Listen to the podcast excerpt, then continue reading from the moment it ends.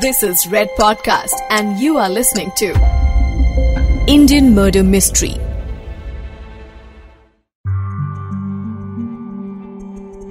मुंबई शहर जहाँ एक तरफ़ चकाचौंध से भरा एक अलग शहर है वहीं दूसरी तरफ़ सूना अंधेरा और सुनसान भी है जहाँ पनपता है अपराध और क्राइम का एक ऐसा दलदल जो मुंबई का एक ढंग से हिस्सा बन चुका है लेकिन अपराध जब सड़कों पर अपनी जड़ें जमाने लगता है तो सबसे ज़्यादा अगर किसी पर असर हो जाता है तो वो है आम आदमी।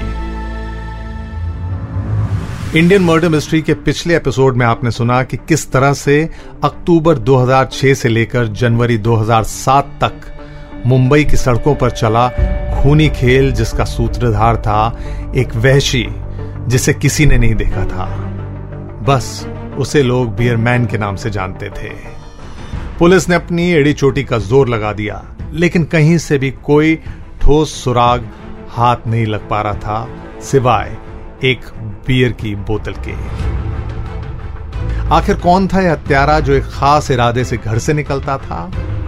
और जब उसका ये इरादा पूरा हो जाता तो वो लाश के पास में एक बियर की बोतल छोड़कर चला जाता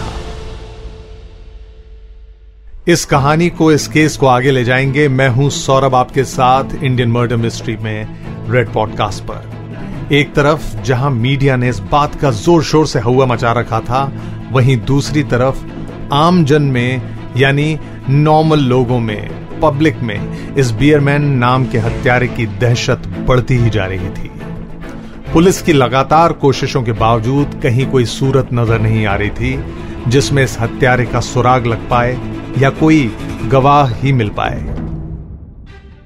लेकिन फिर एक दिन किसी मुखबिर की सूचना पर आखिरकार 22 जनवरी 2007 को पुलिस ने पास के ही एक धोबी घाट से रविंद्र कांत्रोल नाम के एक आदमी को शक के आधार पर धर दबोचा। रविंद्र कांत्रोल को अरेस्ट करने का आधार केवल शक और उस मुखबिर की सूचना मात्र ही थी।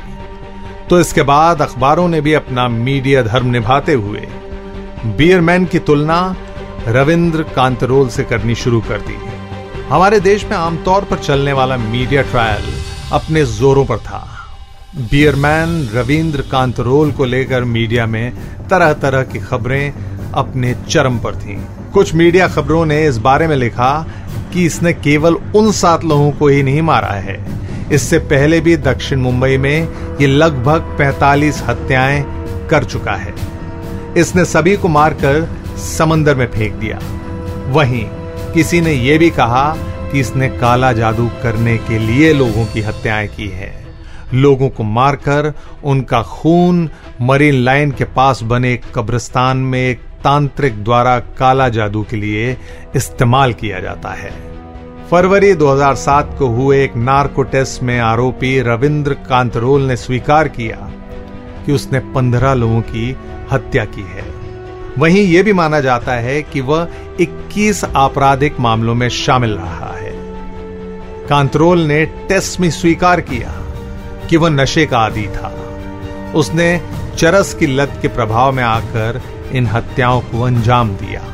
कांतरोल चरस लेने के बाद उग्र हो जाता था और अपने शिकार की खोज में निकल जाता। कांतरोल ने बताया कि वह कत्ल से पहले पीड़ितों से बियर पीने के लिए कहता और उनके मना करने पर उनका यौन शोषण करता। Up market Marine Lines Churchgate Azad Maidan के इलाकों में लगातार हत्याएँ पुलिस के लिए चिंता का कारण बन गई थी। मुंबई पुलिस ने नार्को टेस्ट, ब्रेन मैपिंग और पॉलीग्राफ टेस्ट के बाद राहत की सांस ली। उन्हें लगा कि उन्होंने बिल्कुल सही आदमी को पकड़ा है। इस परीक्षण के साथ पुलिस को लगा कि बियरमैन का रहस्य अब साफ़ हो जाएगा। कांतरोल के पकड़े जाने के बाद मुंबई पुलिस इस बात से बेखबर रही कि इन हत्याओं के पीछे आखिर कातिल का क्या मकसद था। हालाँकि कातिल का कहना था कि उसे खून करना अच्छा लगता है। बहरहाल, पुलिस ने रविंद्र कांतरोल को तीन हत्याओं के आरोप में जेल में डाल दिया। इसके बाद 2007 में कोर्ट ने कांत्रोल को एक कत्ल के आरोप में उम्र कैद की सजा सुनाई। बेयरमैन द्वारा हर बार की गई हत्या में मृतक की छाती, पेट, बाह और जांग पर लगभग 20 बार चाकू घोपा गया था। इस हत्या के सिलसिले में कांतरोल को आजीवन कारावास की सजा दी गई। ये कत्ल अक्टूबर 2006 से जनवरी 2007 के बीच हुई सात सीरियल हत्याओं में से एक ही था। हालाँकि कांतरोल के ऊपर तीन हत्याओं का और आरोप लगाया गया था।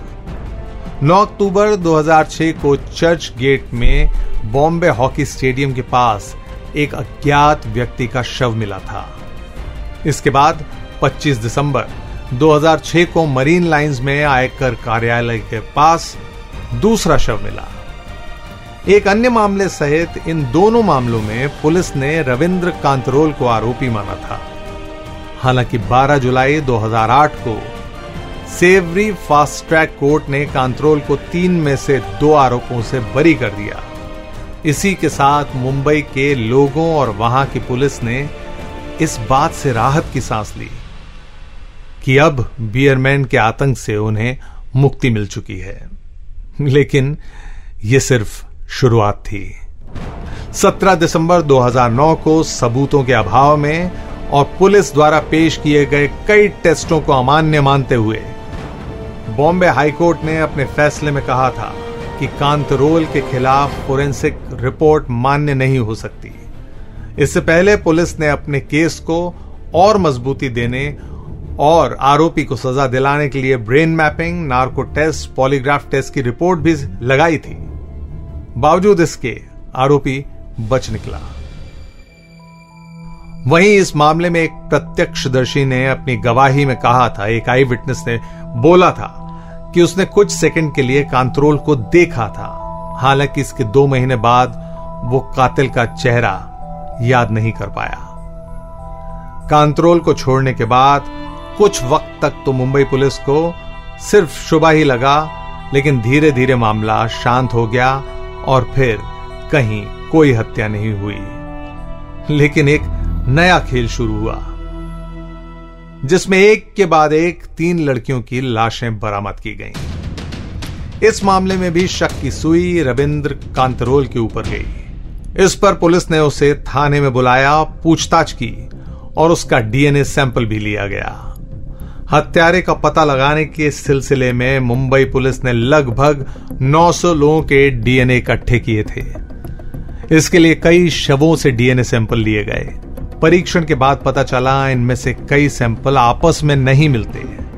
मरने वाली लड़कियों में से कुछ के साथ कत्ल से पहले बलात्कार भी किया गया था। हत्या के पहले और दूसरे दूसरे और तीसरे मामलों के बीच लगभग तीन महीने का अंतर था।